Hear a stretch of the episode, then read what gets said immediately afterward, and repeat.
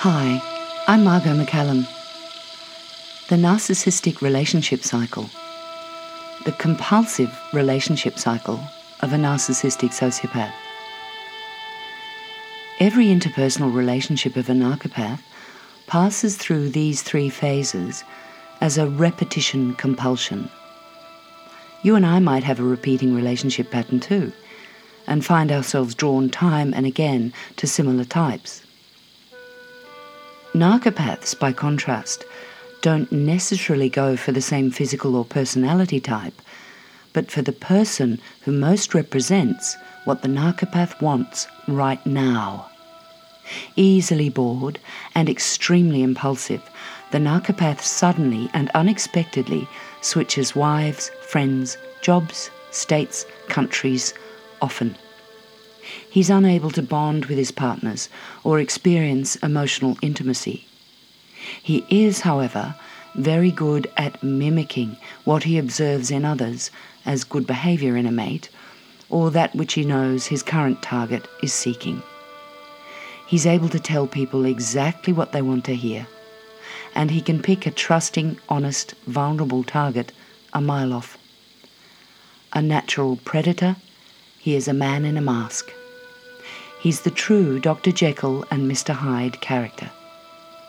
Not simply a veneer of inauthenticity that any of us might adopt in order to succeed socially or professionally, his is a personality disorder, hidden even from himself. Idealize. Characterized by extreme flattery, validation, and adoption of the new target's home, friends, beliefs, hobbies, habits, likes, and dislikes. The narcopath is so obsessed with obtaining the thing he wants now that he can appear deeply in love, and the target believes they've met their soulmate. For a time, she can do no wrong, and the narcopath boasts about his new love very publicly. Once he's successfully shed his previous skin and adopted a whole new life devalue. The same things that he once found attractive or desirable, he denigrates, despises, and degrades. Using coercion, manipulation, or control, he convinces the target to set aside her independence in favour of a mutual shared future until death. Unaware of the psychological manipulation, the target becomes isolated from a support system suffers confusion and emotional turmoil, and physical, financial, and mental degeneration. Discard.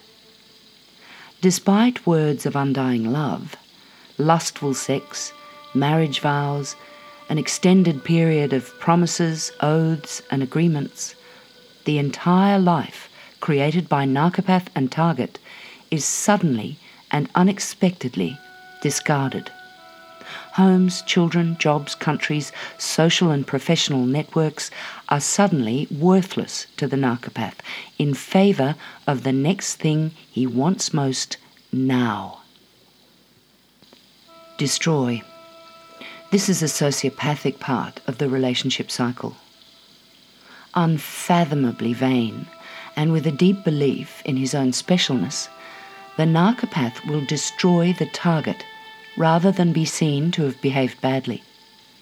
He will use a deceitful smear campaign to discredit and disempower the woman he's just discarded like a worthless thing, without remorse, but with gratification at the damage he's able to inflict on someone who loved and trusted him, whilst appearing an innocent victim himself. It was Dostoevsky who said, A man who lies to himself and believes his own lies becomes unable to recognize truth, either in himself or in anyone else, and he ends up losing respect for himself and for others. When he has no respect for anyone, he can no longer love, and in him he yields to his impulses, indulges in the lowest form of pleasure and behaves in the end like an animal in satisfying his vices. And it all comes from lying to others and to yourself.